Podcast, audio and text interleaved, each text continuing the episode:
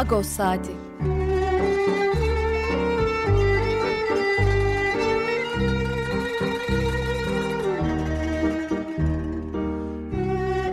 Haftalık Agos gazetesinin penceresinden Türkiye ve Dünya gündemi.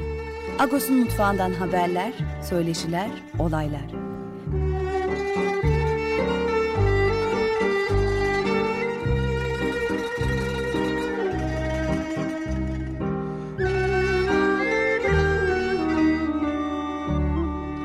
Radyo Agos.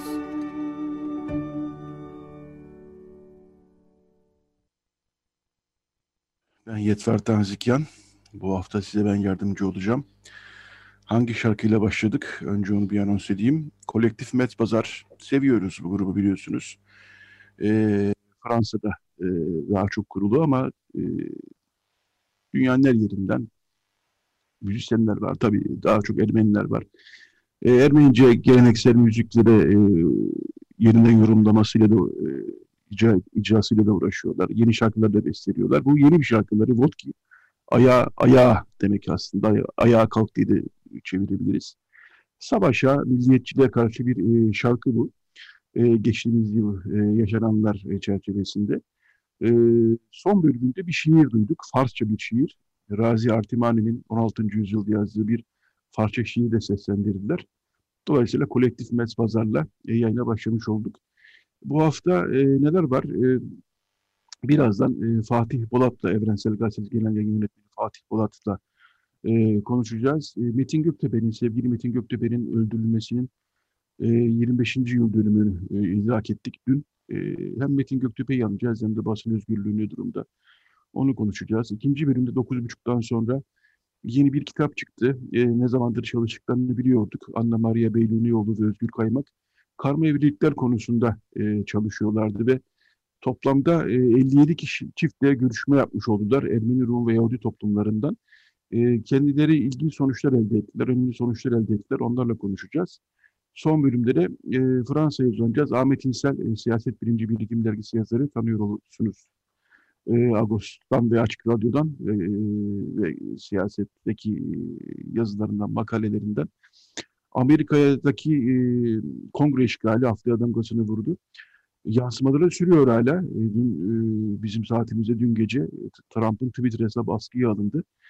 Ama e, e, binlerce insanın kongreyi işgal etmesi tabii ilginç önemli bir durum. E, bunun e, geristeki yansımaları konuşacağız.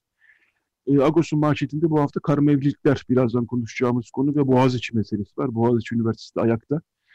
E, orada da protestolar sürüyor. Gözaltına çok sayıda öğrenci almış, alınmıştı. 30'u aşkın öğrenci alınmıştı. E, çok büyük kısmı adli kontrolle serbest bırakıldı ama e, Boğaziçi öğrencileri ve öğretim üyeleri protestolarına devam ediyor, devam ediyorlar. Rektör atamasını bir kayyım olarak değerlendiriyorlar. Haklılar da e, bunun kayyum olarak değerlendirilmesi. Çünkü e, bir seçim var. E, o seçim e, dikkate alınmıyor. Epeydir bütün üniversitelerde böyle. E, rektör seçimleri artık sadece bir formalite icabı e, halinde almış vaziyette. E, rejim istediği kişiyi oraya atıyor. Oy alsın almasın. Üniversiteyle ilgisi olsun olmasın. Üstelik de e, yeni atanan rektöründe Melih Bulunun'da, Bulunun'da e, AKP, önceki seçimlerde AKP'den milletvekili aday aday olduğunu biliyoruz. Dolayısıyla son derece siyasi bir atama olarak gözüküyor. Evet, e, Boğaziçi konusunda e, tartışmaya devam edeceğiz. Öyle gözüküyor. Şimdi ben e, sevgili Fatih Polat'ı çok bekletmeyeyim telefon attığımızda. E, günaydın Fatih. Günaydın iyi yayınlar. Teşekkür ederim. E, Ocak ayı böyle tatsız mı diyeyim artık ne diyeyim. E, evet ağır bir ay bizim için evet. Ülkemizin karanlık tarihinin e, cisimleştiği bir ay. E, Metin Göktepe, Hrant Dink, e, Uğur Mumcu, e, üç e, kritik e, önemli cinayet evet. bu, bu Ocak ayında işlendi. E, 8 Ocak Metin Göktepe'nin e, öldürülmesinin e, yıl dönümü e, 1996 yılındaydı. E, hepimiz hatırlıyoruz tabii o e, kötü günü, o karanlık günü e, polisler tarafından öldürüldüğü ortaya çıkmıştı. Çok hızlı bir şekilde ortaya çıkmıştı. Evrensel Gazetesi e, bu cinayetin tabii ki ve sırf sadece Evrensel Gazetesi değil tüm hak e, savunucuları, e, demokrasi yanları bu cinayetin e, daki adalet talebini ilk günden itibaren e, seslendirdiler, dile getirdiler ama Evrensel tabii özel olarak bu konuyla e, uğraştı, mücadele etti. Buradan ailesine de tekrar bir e, ne diyelim acılarını paylaştığımızı buradan e, Agos gazetesi olarak e, iletelim. E, dün bir e, anma oldu e, Fa, e, Metin Göktepe'nin mezarının başında. Siz de oradaydınız. E, ya basın özgürlüğü açısından da tabii e, bir simge niteliği aldı Metin'in öldürülmesi. Ama önce Metin Göktepe ile başlayalım. E, neler söylemek istersiniz? 25 yıl geçti aradan. Evet bir ceza e, mahkumiyet var. Onlar da artık herhalde tahliye olmuşlardır. Hı hı. Sözü ben sana bırakayım Fatih. Evet yani aslında tabii Metin davasının şöyle kritik bir tarafı vardı. Ee, ilk kez polis tarafından, kamu görevlileri tarafından öldürülen bir gazeteciyle ilgili e, e, klasik e, devlet görevlilerinin fail olduğu durumlardaki cezasızlık refleksiyle yaklaşılırken ciddi bir sahiplenme ve takibin ardından bu refleks kırıldı. İlk işte gözaltına alınmadığı, duvardan düştüğünü söyledi. Bu iddiayı ortaya attı dönemin yetkilileri ama tanıklar ortaya çıktı. Ve davaya güçlü önce genç gazeteciler sonra geniş bir aslında hak savunucusu bir çevre diyebiliriz. Yani çok farklı kesimlerden herkes Metin'in dokunduğu, haberini yaptığı cumartesi annelerinden tutalım. Çok daha geniş bir kesim davayı sahiplendi ve örneğin dava bu nedenle İstanbul'dan Aydın'a sürüldü önce. Ee, öldürüldüğü Eyüp Kapı Spor Salonu gibi bir spor salonunda yapıldığında 3000 kişi izliyordu davayı. Sonra Afyon'a sürüldü. Ee, ve iki buçuk üç yıllık bir sürecin ardından altı polisle ilgili bir mahkumiyet kararı oldu. Belli bir süre yattılar. Ardından e, çıktılar ama e, sonuç olarak bu yani biz dönemin emniyet müdürü olan Taşanlarında toplu gözaltı emrini veren kişi olduğu için çok sayıda kişi gözaltına alınmıştı. Yüzlerce kişi o gün.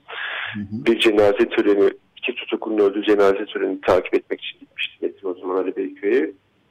Yanında da işte Ahmet Şıklar başka meslektaşlarımız var. Çeşitli birçok meslektaşımız var yani o dönemde e, o dönemde bir seçilerek kalma gibi bir şey de oluyor. E, işte evrensel muamele, özel muamele gibi ifadeler kullanılıyor. Hı E, yani burada tabii aslında benzer bir süreci Hrant davasında da görüyoruz. Hı hı. E, yani güçlü bir takip ve sahiplenmenin ardından e, bir yargılama oluyor. Yargılamada belli sonuçlar alınıyor. E, ve e, sembol olması tabii Metin aslında genç bir gazeteci. E, yani örneğin evet. Uğur Mumcu gibi bir duayen bir gazeteciden değil. 4 yıllık 92'de gazeteciliğe başlamış. 96'da öldürülmüş. Sokak haberlerini ağırlıklı ve pek çok haberi izleyen, takip eden bir gazeteci. E, ama onun şahsında işte basın özgürlüğünün aslında sosyal karşılığı, basın mücadelesinin haber alma hakkının sosyal karşılığına ilişkin bir şeyi inşa almış oldu. Geniş bir kesimin sahiplenmesi bakımından. Dolayısıyla e, ya dün örneğin pandemi koşullarında biz önceden bir aileyle de konuştuk. Nasıl yapsak, nasıl alınır diye de böyle bir anlamaya çalıştık. Sonra ama bir beklenti de olduğunu düşünerek e, pandemi koşullarına uygun bir biçim fiziki mesafeye dikkat ederek maskelerle e, yapmak iyi olur diye e, düşündük ve şaşırtıcı bir biçimde önceki boyutlarda bir katılım çok geniş çevrelerden, çok geniş kesimlerden e, bir temsil vardı. E, yani farklı farklı hak savunucuları çevreler, farklı farklı siyasi partilerin milletvekilleri, il başkanları, e, onun dışında çok sayıda gazeteci, keza çok sayıda gazeteci de izledi. Bu aslında tabii bu dönemde halkın haber alma hakkının ne halde olduğuyla da ilgili. Yani şimdi çok sayıda meslektaşımızın cezaevinde olmasıyla ilgili bir e, herkese eşit mesafede yayın yapmak iddiasıyla ortaya çıkan bir televizyon kanalının olay sebebiyle ancak 26 gün yaşayabilmesiyle de ilgili. E, dolayısıyla e, basın üzerinde ağır bir baskı rejiminin devam ediyor oluşu e, bir e, basın mücadelesi halkın haber alma hakkı bakımından da bir müdahaleyi diri tutuyor diye düşünüyorum.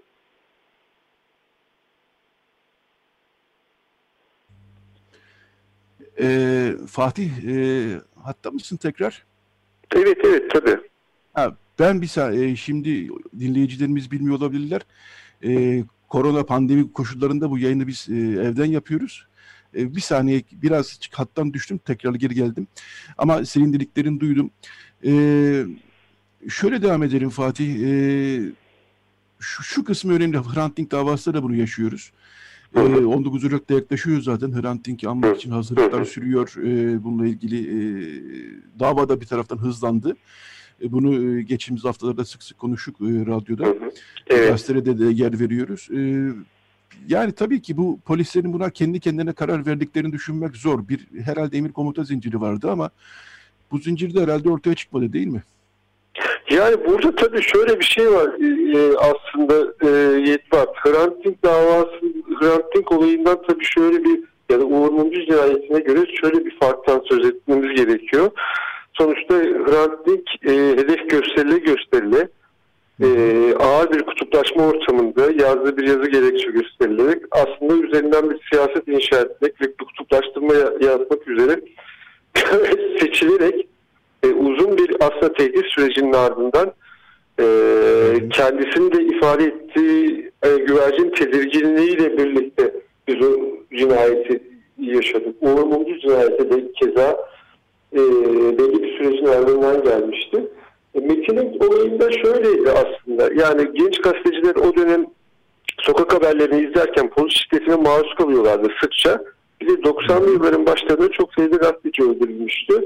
Batı'da da bu 96'da oluyor. 92 aslında 92-95 aralığında gazete cinayetleri ağırlıklı İzzet Gezer'le başlayan bir dönemde Musa Anter devam eden bir süreç. Hı hı. Batı'da da toplumsal olayları izleyen pek çok genç gazeteci şiddet uygulanıyordu. Bu da iki tutuklunun e, öldürüldüğü, Ümraniye'de öldürüldüğü bir cenaze töreni vardı. Ali Beykgül'den, e, cemevinden alınıp alınacaktı. E, Metin de orada izlemek konusunda bir ısrarcılık gösteriyor. Yoksa yani e, bir hani e, diyelim bir dosyanın üzerine gidip hedef haline gelmek e, gibi evet. bir şey değil ama yukarıdan failliği şöyle söyleyebiliriz. O, da, o zaman dönemin emniyet müdürünün toplu gözaltı emri var. Yani kalabalık bir cenaze töreni olacağı e, biliniyor. E, ve zaten bir, bine yakın kişi gözaltına alındı o gün. Ve o gün tabii şöyle sonrasında aslında mesela e, Meclis Araştırma Komisyonu kuruldu. Onlar tek tek polis müfettişleri, mülki müfettişleri e, emniyet görevlilerinin ifadelerini aldılar. Biz ondan önce dosyaları takip edip yazmıştık. Örneğin Taşanlar bir ekip kuruyor dönemin emniyet müdürü. Olayı e, gözaltına alındığı vesaire tüm bunları çarpıtmak üzere bir ekip kuruyor. Yani daha sonra süreç öyle işliyor. Yani failleri kurtarmak üzere aslında bir süreç işletildi. Örneğin şöyle saçma bir şey ortaya atılmıştı. Metin'in kahverengi bir montu var. E, duvardan düştüğü, düşüp öldüğü iddiası ortaya atılınca dönemin savcısı da belli sayıda gazeteciyi ben de gitmiştim. O zaman Celal Başlangıç vardı. Başka meslektaşlarımız da savcının odasına gittik. Fotoğraf duruyor. Bir fotoğraf Metin'in montunu onun vücut boyutlarına yakın birine e, giydirmişler. Ee, ve işte onu kanıtlamaya çalışıyorlar. Yani onun öldürülerek öldürülmediğine ilişkin. Tabii biz daha basınca zemin farklı, kemik yapısı herkes yani onun metin olmadığını e, düzmece bir fotoğraf olduğunu bütün o tanıyan gazeteciler falan da haber yaptık hatta zaten o dönem. Son, sonrasında o failleri kurtarmak üzere bir yukarıdan süreç işletildi. Öyle bir farktan söz edebiliriz. Evet. Ee, bu tabii bir e, köşe taşı diyebiliriz yani basın özgürlüğünde. Çok da, şunu da e, söylemek lazım. Sen de az evvel söyledin. E, 90'lar tabii bilhassa Kürt illerinde çok sayıda gazetecinin e, öldürüldüğü bir dönemdi. E, onları da buradan anmak lazım. E, ismi e, çok e, bazen e, gazete sayfaları arasında kalmış e, birçok gazeteci e, evet. 93, 94, 91, 92 e, Kürt illerinde öldürüldüler. E, kimi de e, devlet devlette bir arada hareket eden e, örgütler tarafından öldürüldü. Dolayısıyla karanlık bir dönemden bahsediyoruz Metin Göktepe'nin e, öldürülmesi ve polislerin de ceza alması hakikaten e, kritik bir gelişmeydi. E, ama biz Metin Göktepe'yi ne zaman anarsak mutlaka şunu da konuşuyoruz. Basın özgürlüğü tabii. Artık e, o dönemde tabii çok zor bir konuydu bu ama herhalde bugünlerde, bu yıllarda basın özgürlüğünden konuşmak iyice zorlaştı. Bilmiyorum ne dersin Fatih?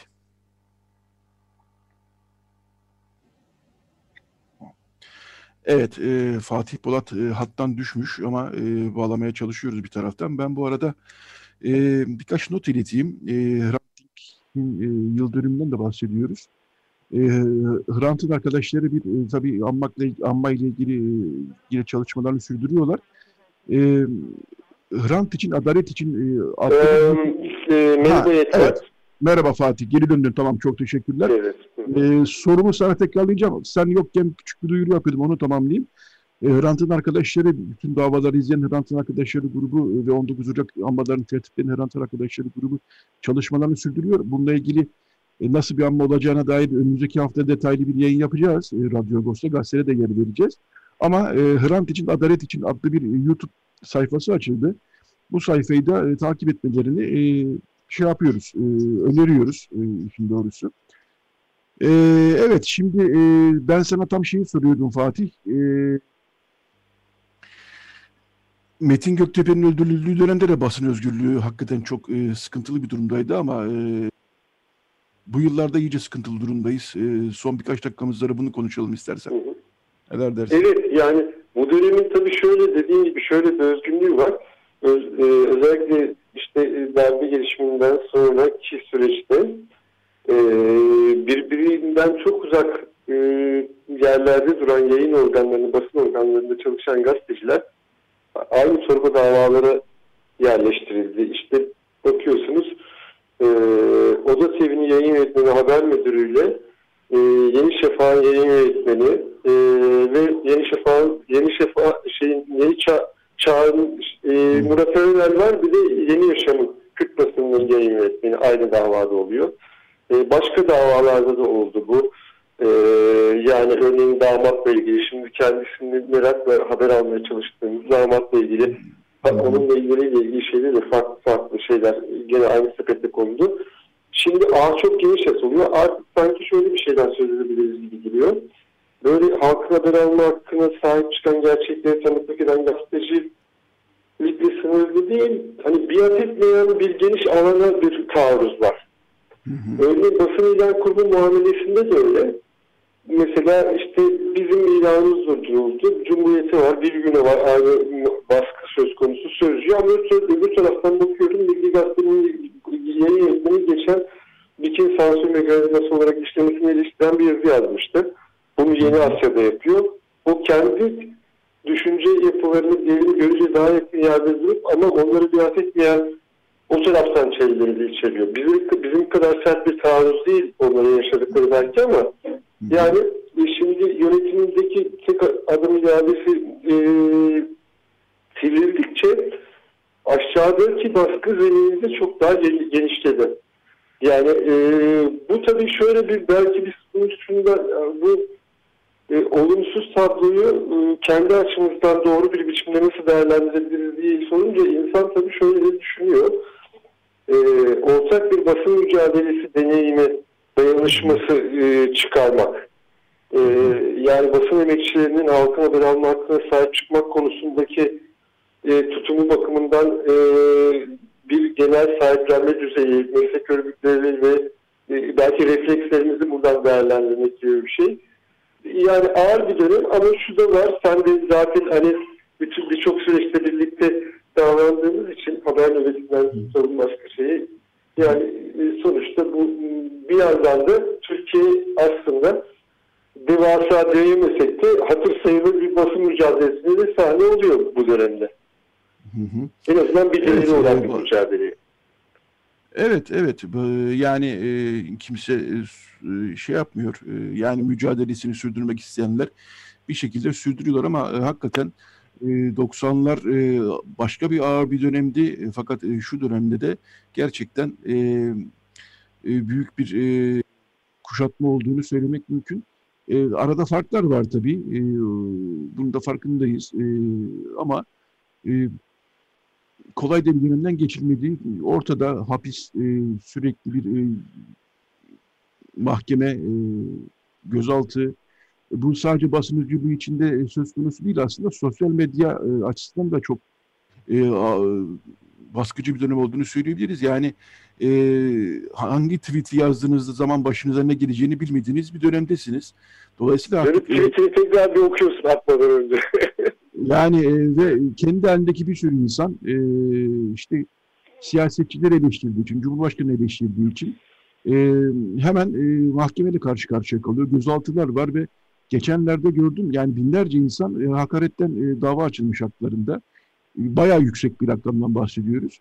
Ama sadece konu bu değil. Gerçekten de e, herhangi bir konuda e, fikir belirttiğimiz zaman e, neyin suç olduğu, neyin suç olmadığının belli olmadığı e, yani o artık hükümet rejimdeki o hava nereden istiyorsa oradan e, bir e, hükmün kurulduğu ya da yargının kurulduğu bir dönemdeyiz. Bu açıdan e, basın özgürlüğü sıkıntılı bir dönemde evet fakat e, herkes aslında sıkıntılı bir dönemde. Yani sosyal medya kullanıcısı herkesin başına ne geleceğinin belli olmadığı bir dönemdeyiz.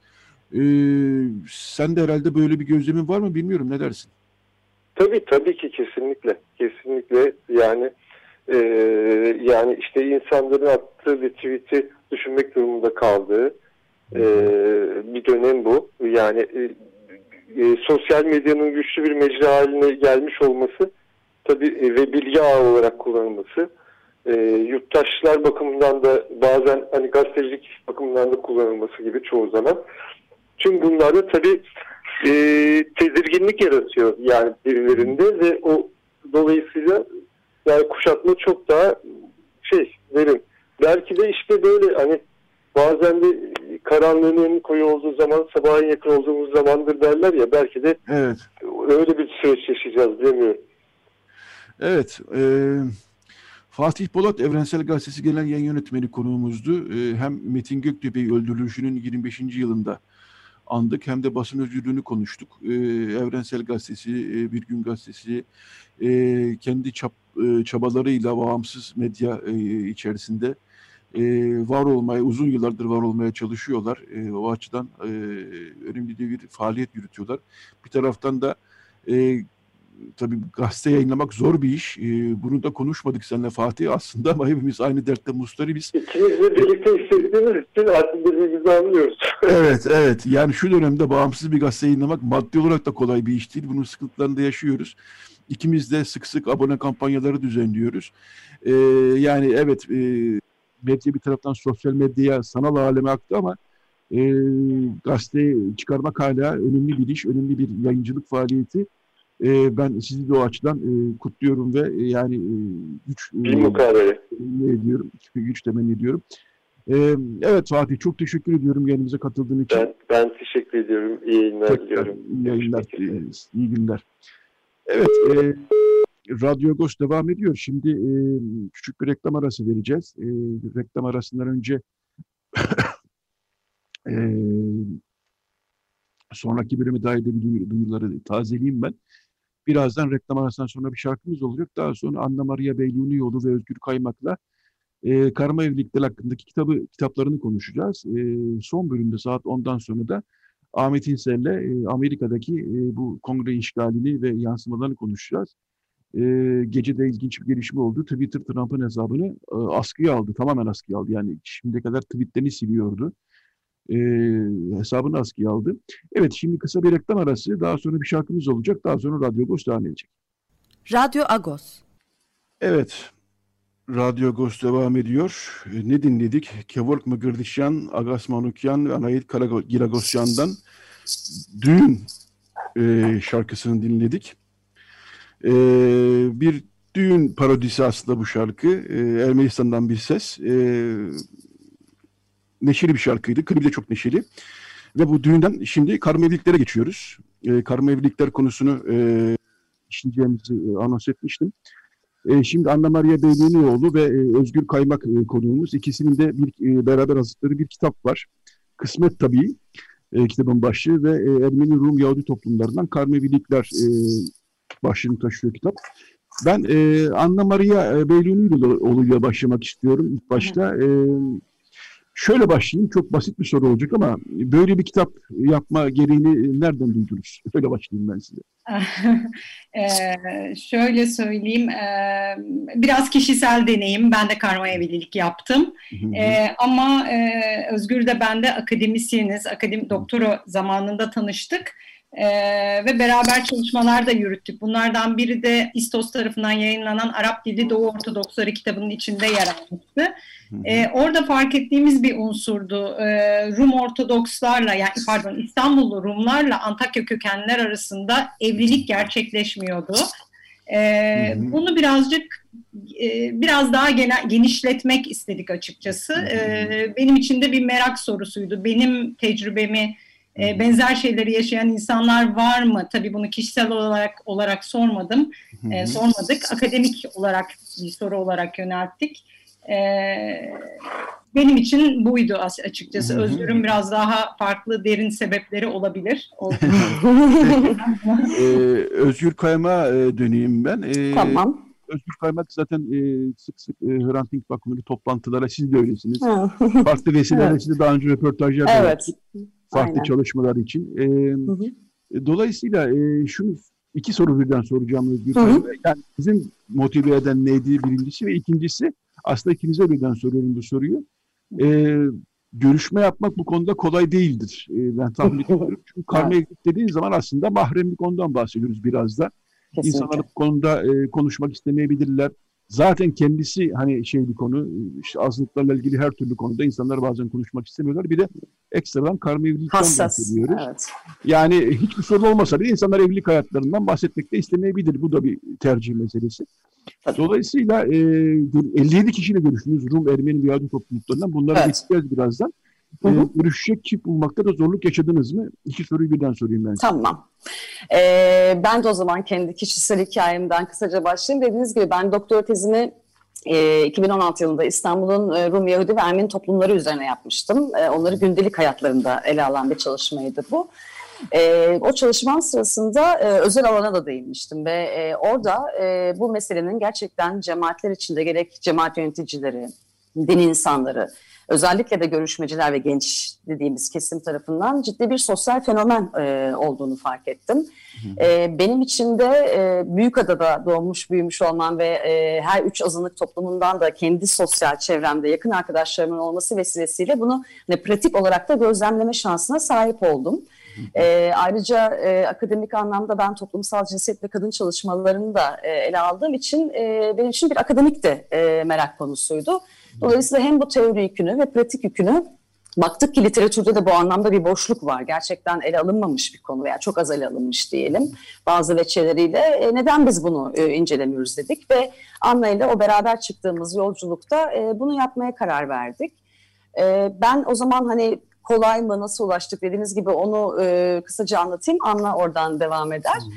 E, tabii ki kolay değil. Dediğiniz gibi azınlık meselesi kendi belleklerini açmaları, özel alanlarını açmaları, dediğiniz gibi mahrem bir alan.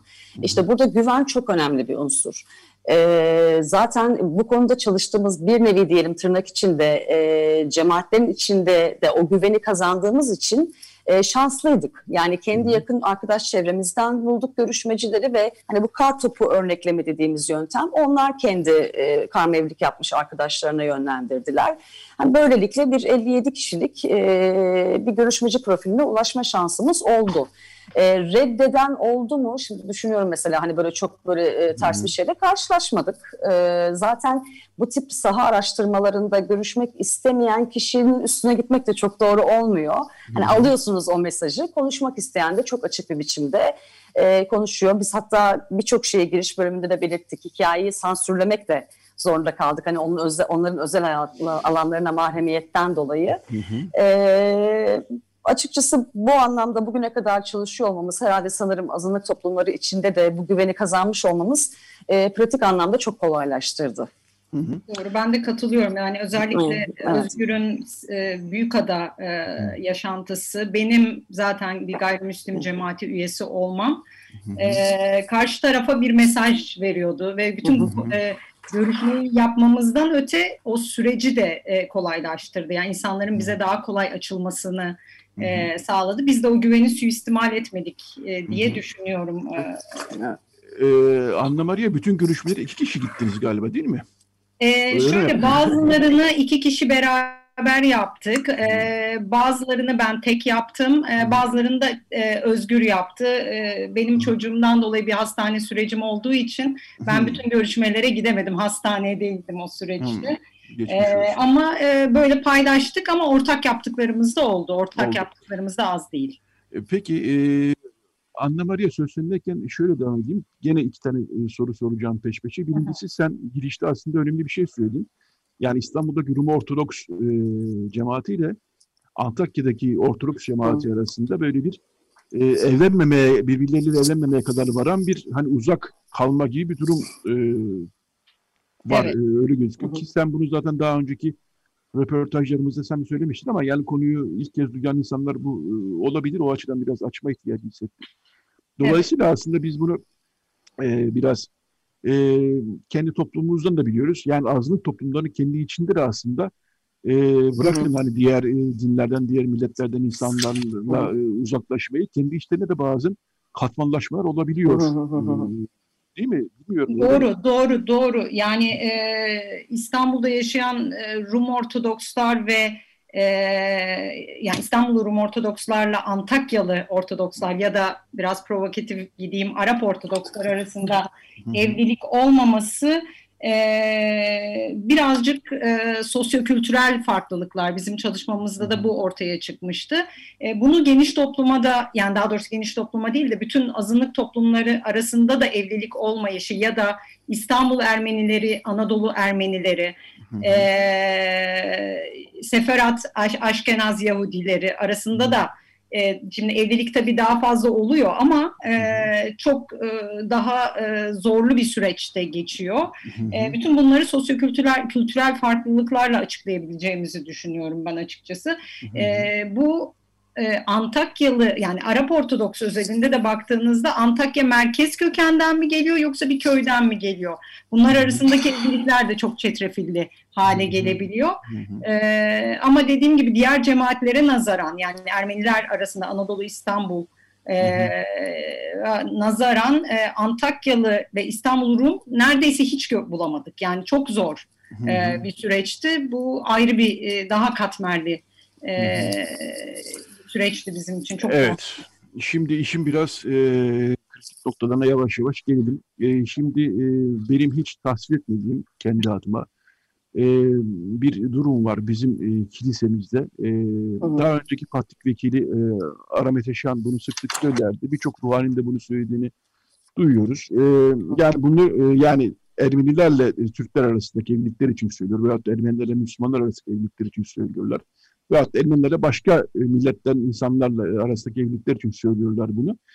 Bunun bir beyaz soykırım olduğunu hatta Rahmet Eşan zamanında söylemişti. Yani asimile olmak, e, yani evlilikçi asimile olmak.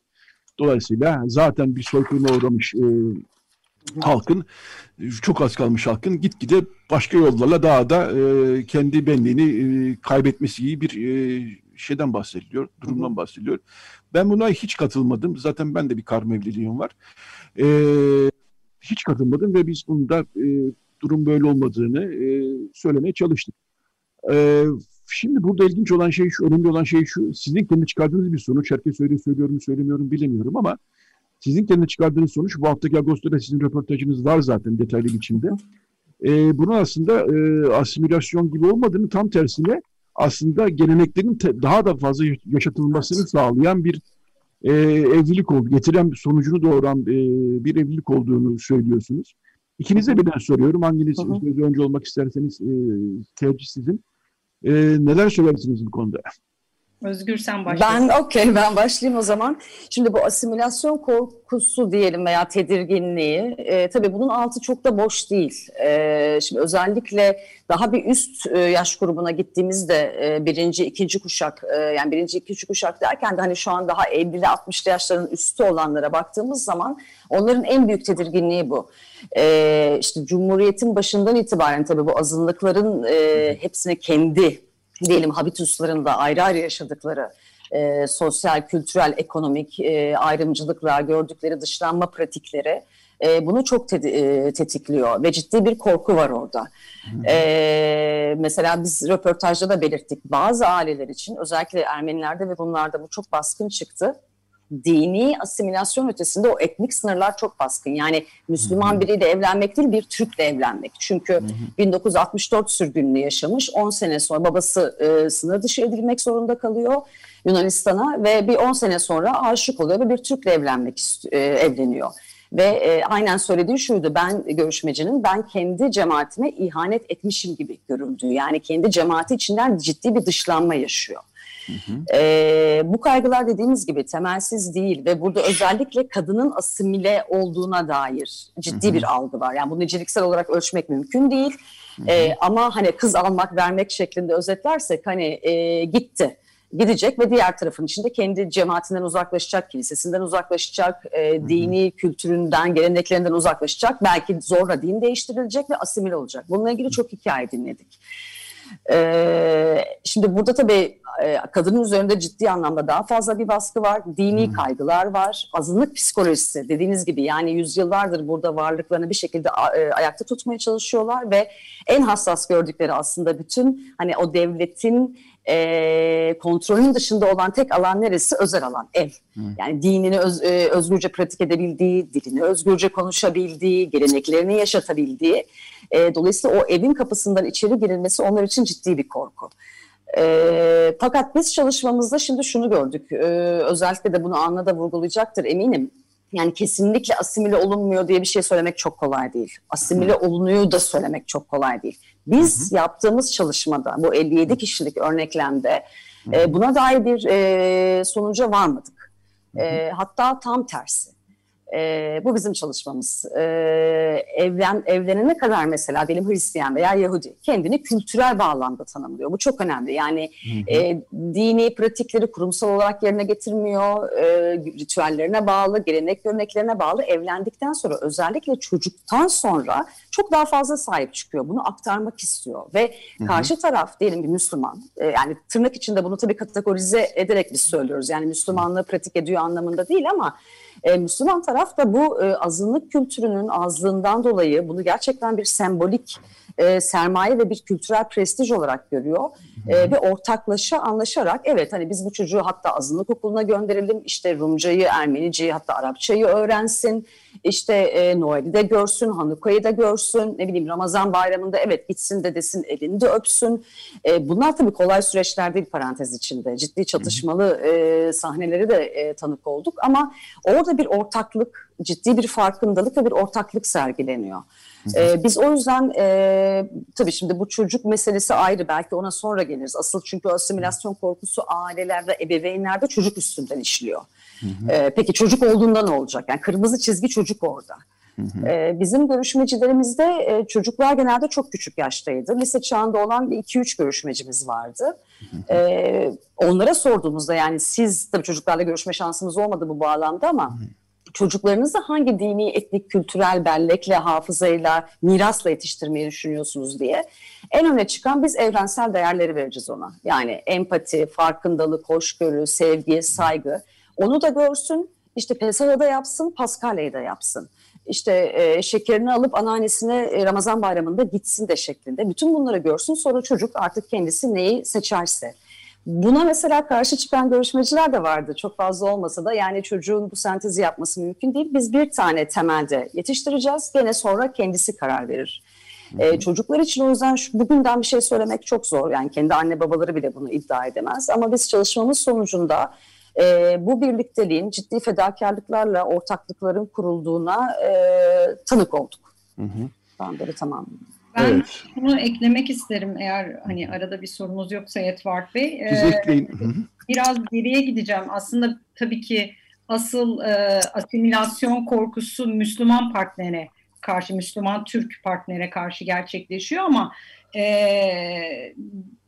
aslında e, sadece Müslümanlarla yapılan evliliklere karşı çıkılmıyor. Yani genç üçüncü kuşağa da baktığımızda hı hı. yaşadıkları zorluklar arasında yani Rum Yahudi, Rum Ermeni, Ermeni Yahudi evliliklerinde ya da Ermeni Süryani evliliklerinde kıyısından Süryaniler de girdi çalışmamıza. E, onlar arasında da bir direnç var. Yani e, farklı bir kültür, kültürel sermaye yani kültürel sermayeyi kaybetme korkusu. Bu da tabii toplum azınlık toplumları tarafından tabii tarihsel süreç ve sayı olarak azalma e, nedenleriyle e, azınlık toplumları tarafından yaratılıyor aslında. Ama bu son kuşak e, ya da işte çocukları çocuklardan önceki bu karma evlilik çocuklarından önceki kuşak bize gösteriyor ki her ne kadar Özgür de söyledi daha önce çok dindar olmasalar da tabii toplumdaki dindarlık tanımı da değişiyor. Burada konuların yaptığı araştırmalara da değiniyoruz kitapta. Ee, geleneklerini daha fazla uygulama eğilimlerine gidiyorlar. Mesela dili e, yaşama yani dili konuşamadıkları için e, kendi etnik, dinsel e, dinlerini konuşamadıkları için e, üzülüyorlar. Bundan duydukları üzüntüyü e, ve çocuklarının bunu konuşmasını istediklerini dile getiriyor en azından bir kısmı. E, ya da evlerinde dini sembolleri daha fazla yani bulundurmaya başlıyorlar. Her ne kadar böyle duvara asmasalar bile e, belli yerlerinde evin çekmecede bile olsa korumak istiyor onu. E, bayram gibi Özgür anlattı dini ritüel, ritüelleri uyguluyorlar. İşte Pesah'ta seder masasını kuruyorlar.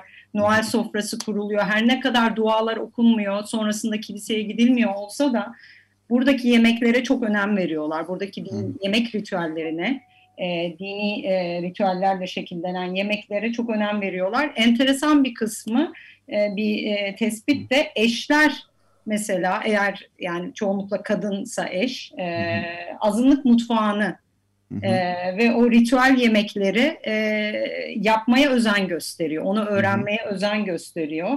E, şeyde de sezdik tabii bunu Müslüman partnerler e, değerlere sahip çıkıyor. O sembollere sahip çıkıyor ya da teşvik ediyor.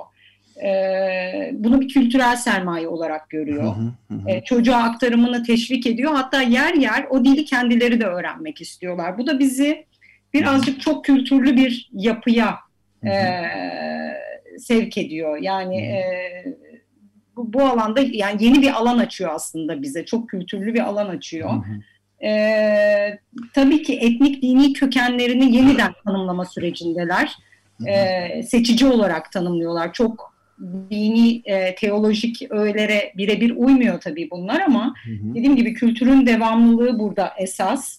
E, şu da önemli, ebeveynlerinin sosyal kimliğinin e, diğeri üzerine ayrıcalıklı olma halini engellemeye çalışıyorlar. Buna karşı çıkıyorlar. Yani çünkü anne e, anne anne mesela Rum kültürünü baskın kılmaya çalışıyorsa dur bir dakika benim eşim Ermeni ya da benim eşim Müslüman biz burada ortak bir alandayız e, demenin yollarını arıyorlar mutlaka.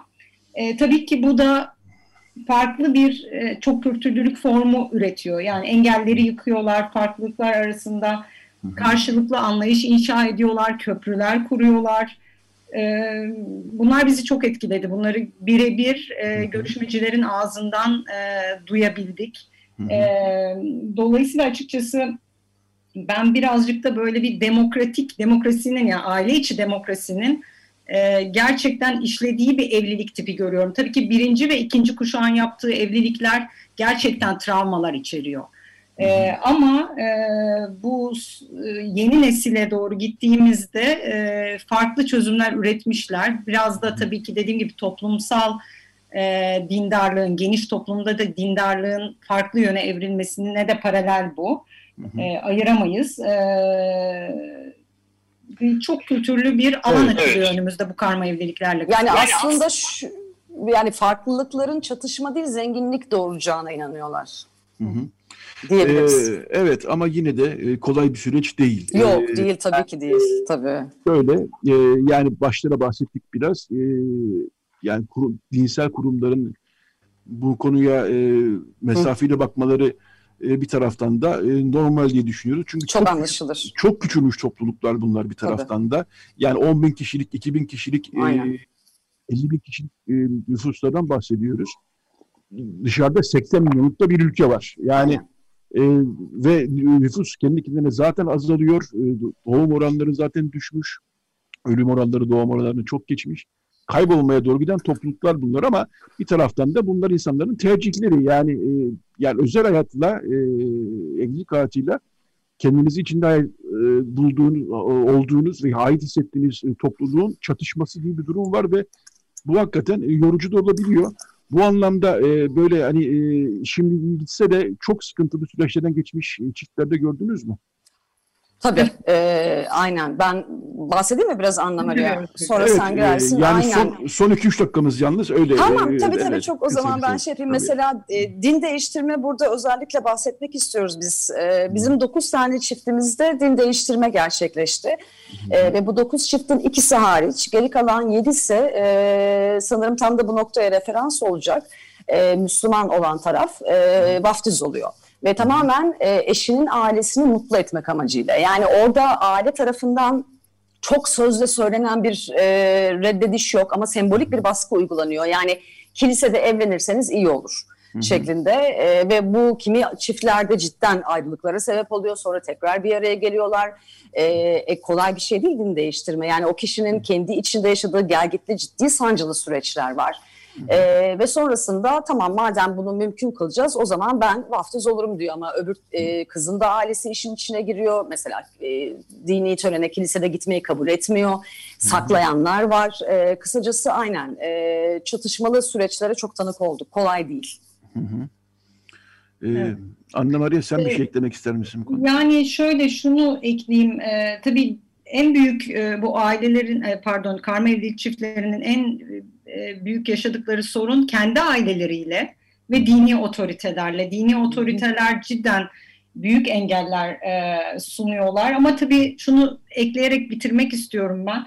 E, dini otoriteler, üç cemaat özellikle hatta Süryani cemaatiyle de konuştuk. E, birazcık bu farkındalık, buna engel olmanın mümkün olmayacağı konusunda bir farkındalık var. Özellikle Musevi cemaatinde çok hı hı. farkındalıklar var. Çok ciddi e, istatistikler tutuyorlar bu anlamda. E, ve e, karma evlilik e, yapan bireylerin eşlerini de ve çocuklarını da cemaatten en azından uzaklaştırmamanın yollarını e, aktif bir şekilde arıyorlar. Diğer cemaatlerde de bu farkındalık var ama bir strateji henüz oluşmamış durumda. Ee, dediğinizde haklısınız. Yani koca bir e, geniş toplum var önlerinde ama e, bir strateji, yeni bir stratejinin geliştirilmesi gerektiğini düşünüyorum ben açıkçası bu konuda. Ee, umarım bu kitap da hani tabii amacımız kimseye ders vermek değil ama en azından toplumu e, topluma ayna tutarak yaşadıkları hisleri aktararak daha e, oturaklı bir çözüm bu konuya bulunmasına belki bir katkı sunarız diye evet. umut ediyorum. Evet.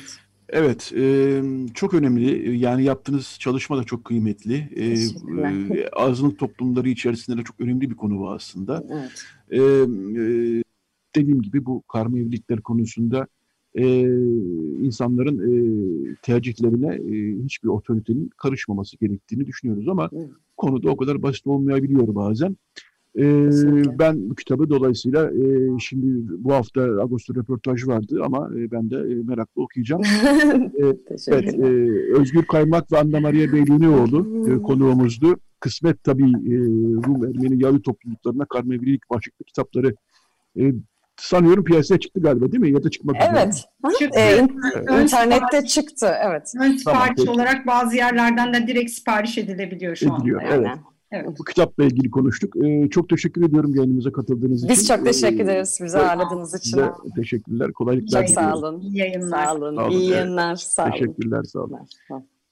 Evet, Radyo Agos devam ediyor. Ee, şimdi bir reklam aramız var. Ee, ondan sonra Ahmet İnsel'le e, Amerika'da olup bitenleri konuşacağız. Evet, bir reklam arası, bir şarkı arası, daha sonra Ahmet İnsel. Radyo Agos. Evet, Radyo Agos devam ediyor. Bu bölümde e, hem Agos gazetesinin hem e, Açık Radyo dinleyenlerin hem de Radyo Agos dinleyenlerin e, yabancı olmadıkları bir e, siyaset bilimci, yazar, birikim dergisi editörlerinden Ahmet İnsel'e bağlanıyoruz. E, günaydın Ahmet. Günaydın Yetvar. E, teşekkürler yayına katıldığın için. E, sizin Rica için sabah, senin için sabah hayli erken bir saati ama e, bir, e, yayınımızda böyle cumartesi sabahları böyle insanlara Evet. bir e, hafta sonu için Yok yok e, şimdi, şimdi hazırlık o kadar erken değil. O kadar erken değil. Ben yanlışlık yaptım da ondan erken kalktım. tamam peki. Şimdi Amerika'da olanlar e, bütün dünyanın e, gündemine evet. vurdu. E, gerçekten çarşamba akşamı bizim saatimizde orada çarşamba öyle saatleri oluyordu. E, Trump taraftarları kongreyi bastılar. Amerikan kongre binasını bastılar ki tam da o saatlerde e, delegeler e, Biden'ı e, başkan ilan edeceklerdi. E, Amerika'daki başkanlık sistemi, e, seçim sistemi böyle. Seçim bittikten sonra delegeler, seçilen delegeler yeni başkanı ilan ediyorlar. Ve e, bu toplantı e, ara verilmek zorunda kalındı. Kongre binasına e, insanlar girdi, can kayıpları oldu, çatışmalar çıktı. E, 4 saat, 5 saat boyunca kongre binası kuşatıldı. E, çok tartışılacak konu var bir taraftan. Yani e, polisin müsamaha göstermesinden tutun da Trump'ın bunu teşvik etmesine kadar ama daha da kritik olan bu kadar insanın e, kongre binasını basacak e, gücü kendilerine görmesi e, ve bunu yapmaları. Epey de kalabalık, evet. bir, epey de kalabalık bir gruptan bahsediyoruz. Yani, yani 10-20 kişilik bir gruptan bahsetmiyoruz. 10 binlerle tarif edilen bir gruptan bahsediyoruz ki e, 70 milyon oy aldığını biliyoruz Trump'ın da. Yani kaybettiği seçimde bile 70 milyon oy aldığını biliyoruz. E, sadece bir grup olduğu çok belli görüntülerden. E, muhafazakar bir grup olduğu çok belli. E, sen e, nasıl değerlendiriyorsun bütün bu bitenleri?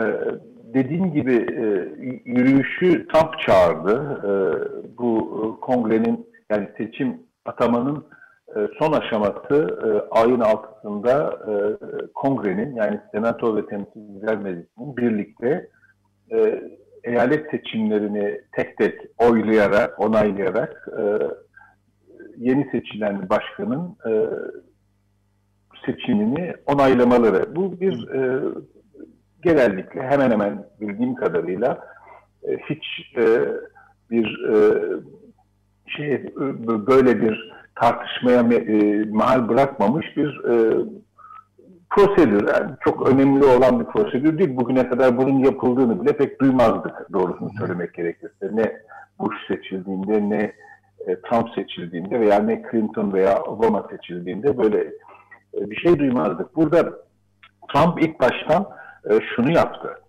E, kongrede Cumhuriyetçi milletvekilleri ve Senato'daki Cumhuriyetçi senatörleri e, seçimleri özellikle tartışmalı olduğunu iddia etti. Arizona, Georgia, e, şey e, Arkansas, e, Michigan, Wisconsin gibi tartışmalı olduğunu iddia etti. Utah gibi tartışmalı olduğunu iddia ettiği e, eyaletlerdeki seçimlerin sonuçlarını e, milletvekillerinin, cumhuriyetçi milletvekilleri ve senatörlerin e, kabul etmeyi reddetmeleri ve bu sonuçlarla ilgili bir e, araştırma önergesi vermelerini talep etti.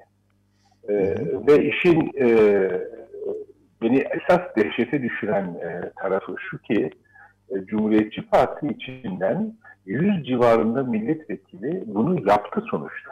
Hı hı. 11 senatör yani e, 48 senatörleri vardı Cumhuriyetçilerin. 48 senatör içinden 11 senatör ve 200'den fazla 200 civarında 240 yanılmıyorsam e, Cumhuriyetçi milletvekilinin 110'u 111'i yanılmıyorsam 100'den biraz fazla milletvekili oy vermedi e, Arizona e, seçimleri için veya bir de bir ikinci ikinci seçim eyalet seçiminin sonuçlarının aklanması için, ibra edilmesi için. Bu son derece e, insanı dehşete düşüren bir şey. Çünkü hiçbir e, e, hukuki gerekçe olmadan e, sadece e, Trump'ın iddia ettiği ve Trump'ın çevresinde oluşan e, komplocu e, e, Twitter hesaplarının, sosyal medya hesaplarının iddia ettiği e, oylarımız çalındı e, gerekçesiyle hareket eden e, bilgiler ve bütünüyle hayal mahsulü. Yani bir tane çalınmış oy bulsalar e, en azından onu gösterecekler. Bütünüyle hayal mahsulü, mahsulü olan iddialara e, sıradan halkın değil, 100 e, civarında Amerika Birleşik Devletleri Temsilciler Meclisi'ne seçilmiş milletvekilinin e, onay vermesi, katılması veya desteklemesi insanı hakikaten e, düşündürüyor. Şimdi diyeceksiniz ki bunlar hakikaten inanarak mı yaptılar? Hayır. Hı hı. Senatörlerin e, büyük bölümü, milletvekillerinin hemen hepsi önümüzdeki seçimlerde 2022'de yapılacak seçim 2022'de kongre seçimleri yapılacak iki yıl sonra ve senatonun üçte biri değişecek. 2024'te de başkanlık seçimi var. Senatörlerin içinde bir kısmı başkanlık seçimine kendilerini aday olarak hazırlayan senatörler, cumhuriyetçi aday olarak hazırlayan senatörler. Milletvekilleri de e, kendi bölgelerinde önümüzdeki seçimlerde cumhuriyetçi e, aşırı e, sağ, radikal unsurların seçmen tabanında e, bunlar e, mecliste Trump'ın seçilmesinin hilesine oy verdiler kampanyasına maruz kalmaktan korktukları için e, bunu yaptıklarını biliyoruz. E, bu bunu da dikkate almak lazım. Yani inanarak yaptık, yaptık yapanlar aralarında herhalde bir elin parmaklarını geçmez. E, böyle bir baskı oluşturmuş durumda Trump aynı zamanda Cumhuriyetçi Parti üzerinde. Şimdi 6 Ocak'taki çağrıyı yapması e, hani diyebiliriz ki Cumhurbaşkanı e, aynı zamanda e, halkı e, bir barışçı çağrı yapmaya, bir barışçı gösteri yapmaya e, çağırmaya hakkı vardır. Fakat bu çağrıyı yaparken aynı zamanda kendisi de e, Trump'ın kendisi de e, seçimlerin hileyle yap, e, kaybedildiğini, kazın Biden tarafından kazanıldığını ısrarla söylemeye devam ettiği için ve bütün hukuki yollar kullanarak bunda başarılı olmamasına rağmen bunu söylediği için tabii çok ciddi biçimde e, Trump'ın siyasi ve cezai sorumluluğu ortaya çıkıyor. Hı hı. E, cezai sorumluluktan kasteder şunu şunu e, diyorum. Cezai sorumluluk halkı e, Kapitol'e yönelik isyana teşvik etme suçundan hı bir ihtimal Trump'ın hakkında soruşturma açılabilir. E, şu anda e, kongre binası içine giren insan sayısı o kadar yüksek değil. Yani yüzü geçmiyor aslında sayı. Hı hı. Ee, ve bunlar arasında 50, e, 54 veya 55 kişi hakkında şu anda e, soruşturma açılmış durumda. E, biraz evvel girip baktım e, e Amerikan e, Adalet Bakanlığı'nın sitesinde 13 kişinin hakkında doğrudan soruşturma açılmış 13 kişinin ismi var. E, 44 yanılmıyorsam kişi hakkında da e, soruşturmanın devam ettiğini ilan etmişler.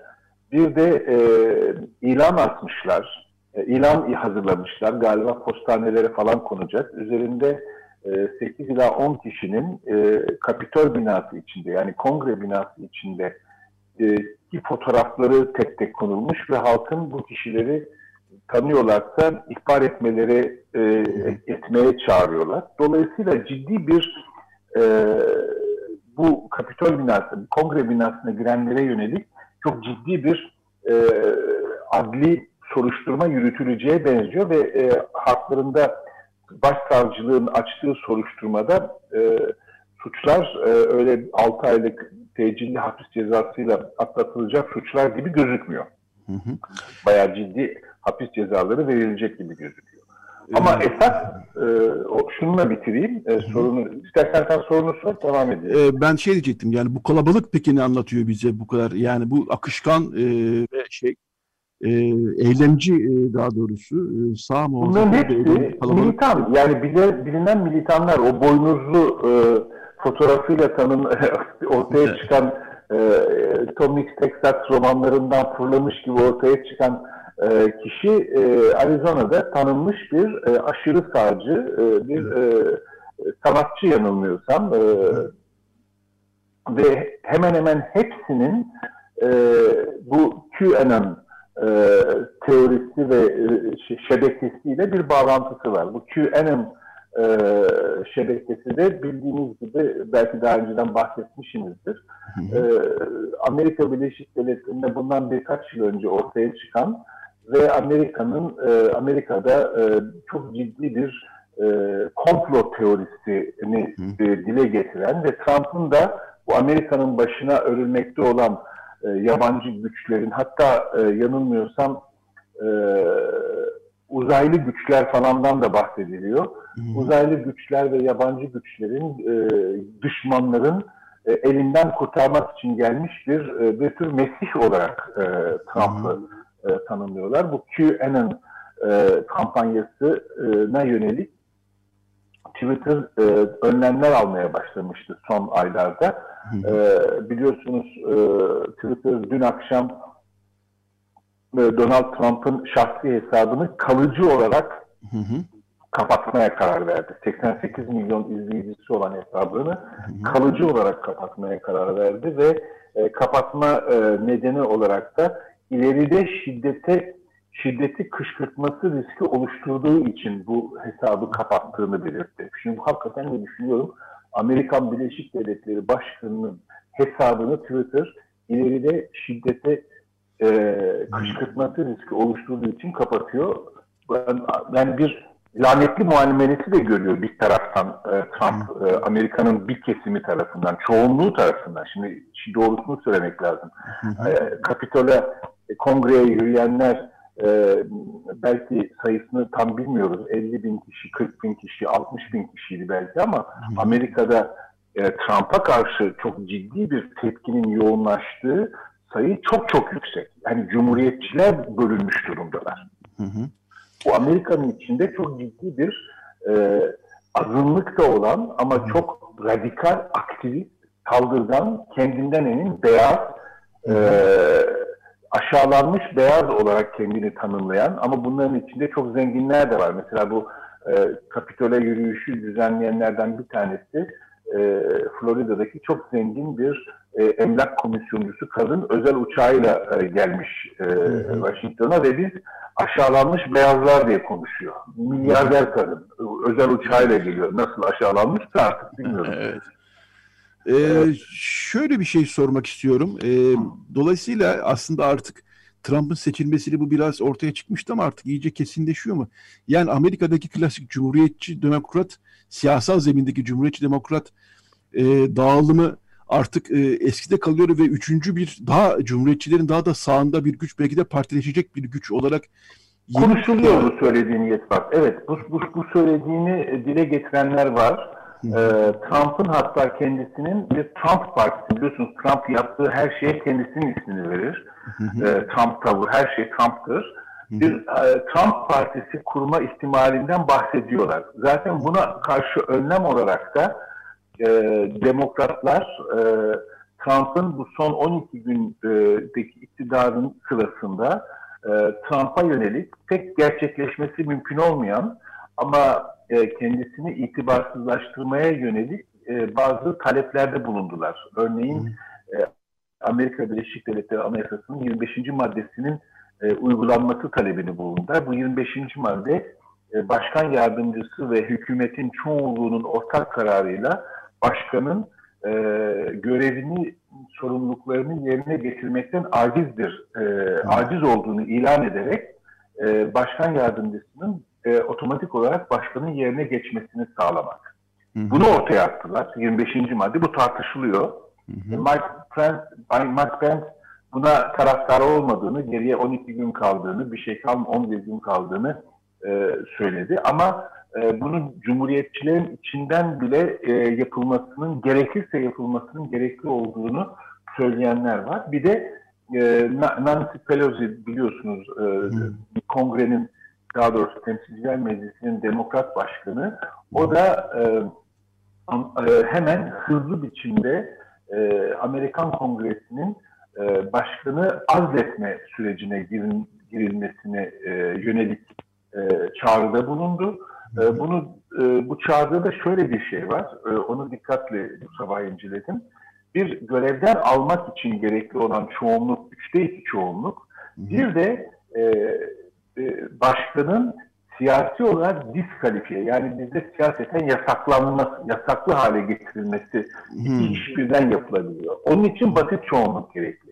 Ve esas anladığım kadarıyla demokratların hatta cumhuriyetçilerin e, Trump karşıtı olanlarının da kafasından geçen e, başkanın e, diskalifiye edilmesi ve dolayısıyla siyaseten yasaklı hale gelerek yeni, önümüzdeki dönemde de e, aday olması, siyasi e, görev üstlenmesinin engellenmesi. Hı hı. E, ama bunun için tabii bunun için hem e, zaman kısa hem de Cumhuriyetçilerin e, Trump'a karşı olan Cumhuriyetçilerin söyledikleri bir şey var. Bunu yaparak işi daha fazla kutuplaştırmayalım. Daha fazla Trump'ı işte bu bu elitler, beyaz elitler, e, şeyler, e, devletin başına çöreklenmiş e, azınlık.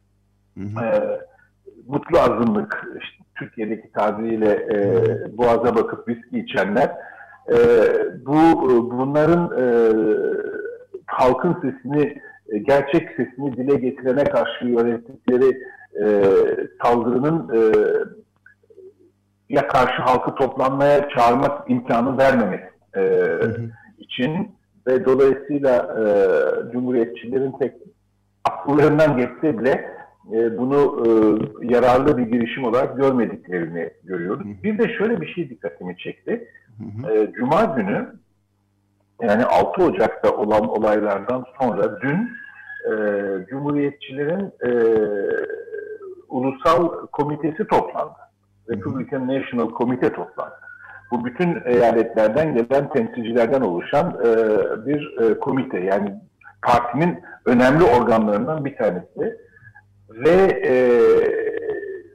okuduğum kadarıyla bu kongre toplantısı sırasında birkaç istisna dışında hemen hemen hiçbir delege e, Trump'a yönelik e, bir eleştiri dile getirmemiş.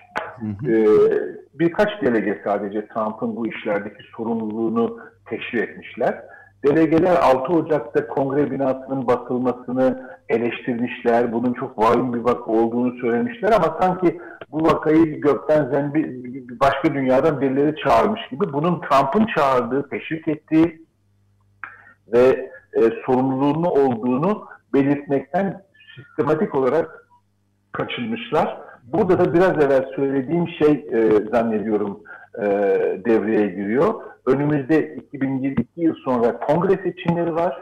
Dolayısıyla e, milletvekilleri, cumhuriyetçi milletvekilleri burada e, o Trumpçı e, radikal seçmen kanadının e, tepkisini e, kendi üzerlerine almak istemiyorlar e, zannediyorum. Esas neden bu. Çünkü kapalı kapılar ardında e, bazı gazetecilerin aktardıklarına göre kapalı kapılar ardında bu adam ne yapıyor? Bizi ölüme mahvediyor. Zaten o yüzden Georgia eyaletinde hiç beklenmedik bir şekilde ikinci senatörlüğü, birinci değil ama en azından ikinci senatörlüğü bu yaptığı konuşmalar yüzünden e, kaybettik e, diyenler de varmış ama kapalı kapılar ardından bu.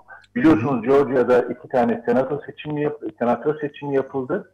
Bunlardan bir tanesini demokratların kazanması ihtimali güçlüydü ama ikincisini kazanma ihtimalleri zayıftı.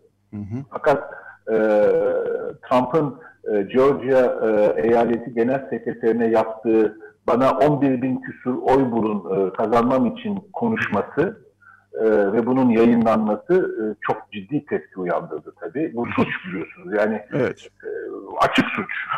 Evet, e, evet.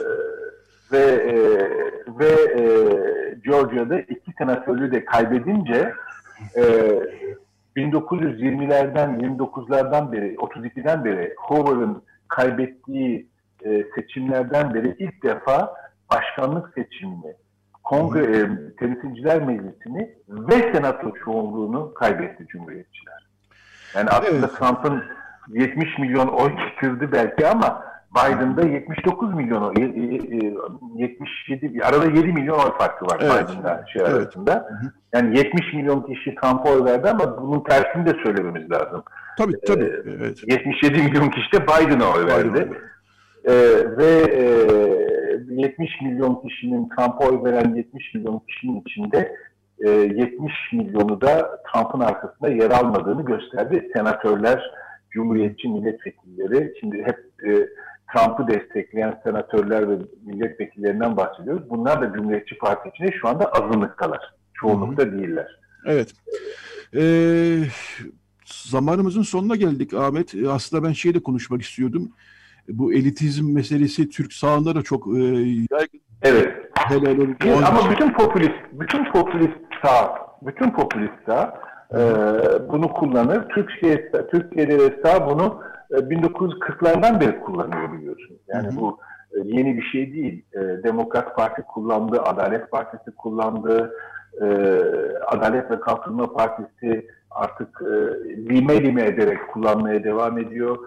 Çetin Altan Viski diye roman niye yazdı? Evet, Bunu anlatın. Evet. Başına gelenleri bu anlatan. Ama tabii şimdi olan bir şey var, bir fark var. İki türlü karşı elitizm vardı. Kendisinin kendi elit değerleri olarak, muhafazakar elit değerleri olarak e, bir elitizm karşıtlığı e, söz konusuydu zamanında. Çünkü e, baktığımız zaman Demireller, e, Demirel Menderes, Celal Bayar, hı hı. E, bunlar e, karşı çıktıkları elitlerden fazla değişik insanlar değildi formasyonları itibariyle. Hı hı. Şimdi ise çok ciddi bir e, var olanı yıkmak ama onun yerine doğru dürüst e, onun başka eş kalitede bir şey getirme imkanından mahzun bir yıkım ve kırım süreci var. E, işte bugün e, oku, okuyorum. E, İstanbul Üniversitesi, Türkiye Üniversitesi rektörlerinin e, son dört yıldaki seçim içinde İlahiyat Fakültesi çıkışlı olanlar, yani İlahiyat Fakültesi dekanı İlahiyat Fakültesi olsa ama ne bileyim bir e, temel bilimler fakültesi, e, temel bilimler ağırlıklı bir üniversitede ilahiyat fakültesinden birisinin profesör olmasını, pardon rektör olmasını insan pek anlayamıyor. Hı hı. Ve e, yayın kaliteleri, yayın sayıları, e, akademik profilleri itibariyle e, epey düşük seviyede olan insanların rektör olduklarını görüyoruz. Ama aynı zamanda profesörlerin de bu şekilde artık giderek daha fazla olduğunu görüyoruz. Bu kasıtlı olarak yapılan bir şey mi dersen en azından öc alma kastının yerine iyi bir şey getirme kastının çok üstünde olduğu bir kırım süreci bu. Buna başka bir vesileyle e, kurum kırımı süreci demiştim. Boğaziçi Üniversitesi'nde gerçek anlamda bunu görüyoruz ama bütün üniversiteler için bunu söyleyebiliriz. Basın dünyası için bunu söyleyebiliriz. Kültür dünyası için bunu söyleyebiliriz e, ve diğer bürokratik kurumlar için söyleyebiliriz. Anayasa Mahkemesi, e, Sayıştay, Yargıtay, bütün bunlar için bir kurum kırımı süreci e, devam ediyor Türkiye'de. Evet. Şu, şunları eklemek istiyorum part e, olarak. Türkiye'de e, rektörler 1946'dan 1980'e kadar doğrudan üniversite üyelerinin seçimiyle geldiler. Askeri darbe sonrasında seçim kaldırıldı. İhsan Doğramacı'nın getirdiği gök düzeninde gök atıyordu. Hı hı. Ee, e, şey, fakat İhsan Doğramacı atamayı yaparken kendisine yakın siyaset kişileri seçerken onların e, akademik kalitesinin yüksek olmasına dikkat ederdi aynı zamanda. Hı hı. E, sonra seçimler yeniden 91'den itibaren ön seçim diyeceğimiz seçimler e, geldi. İşte İstanbul Boğaziçi Üniversitesi neredeleri e, seçilmesi bunun ilk adımıydı. Hı hı. E, şimdi ise e, şimdi ise artık gökün e, de bir kalite arayışı içinde olmadığını ve artık sadece e, yandaşlık, liyakatın hepsinin ortadan kalktığı ve sadece yandaşlık ve öç almaya dayalı bir e, e, politikanın, e, kurum kırımı politikasının yürütüldüğünü söyleyebiliriz. Evet Ahmet, e, bu konuyu çok konuşmak isterdik aslında ama süremiz de bitti. Yani Radyo Gos ayrılan süre bitti. E, ama bugünü daha çok konuşacağız belli. E, bu e, popülizmi ve aşırı sağı ve bu, e, senin bahsettiğin politikaları. E, çok teşekkürler Ahmet İnsel. E, yayınımıza İyi günler, iyi günler Yeter. İyi bir hafta sonu diliyorum. Sağ ol. Evet, e, şarkı çalacak vaktimize kalmadı. E, dolayısıyla hızla Radyo Gosu artık bitirmemiz gerekiyor. Rejide Robin Tayar e, yardımcı oldu bize. E, haftaya yeni bir Radyo Gosu'da buluşmak üzere diyorum. Herkese iyi bir hafta sonu diliyoruz.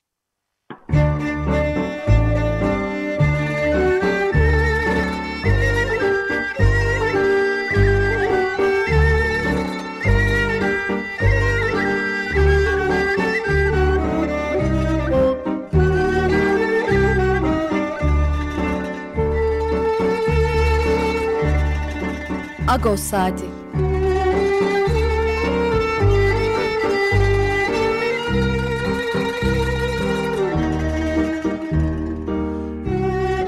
Haftalık Agos gazetesinin penceresinden Türkiye ve dünya gündemi.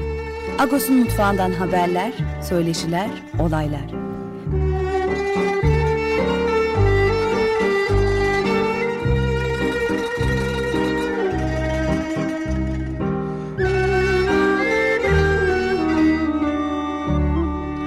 Radyo Agos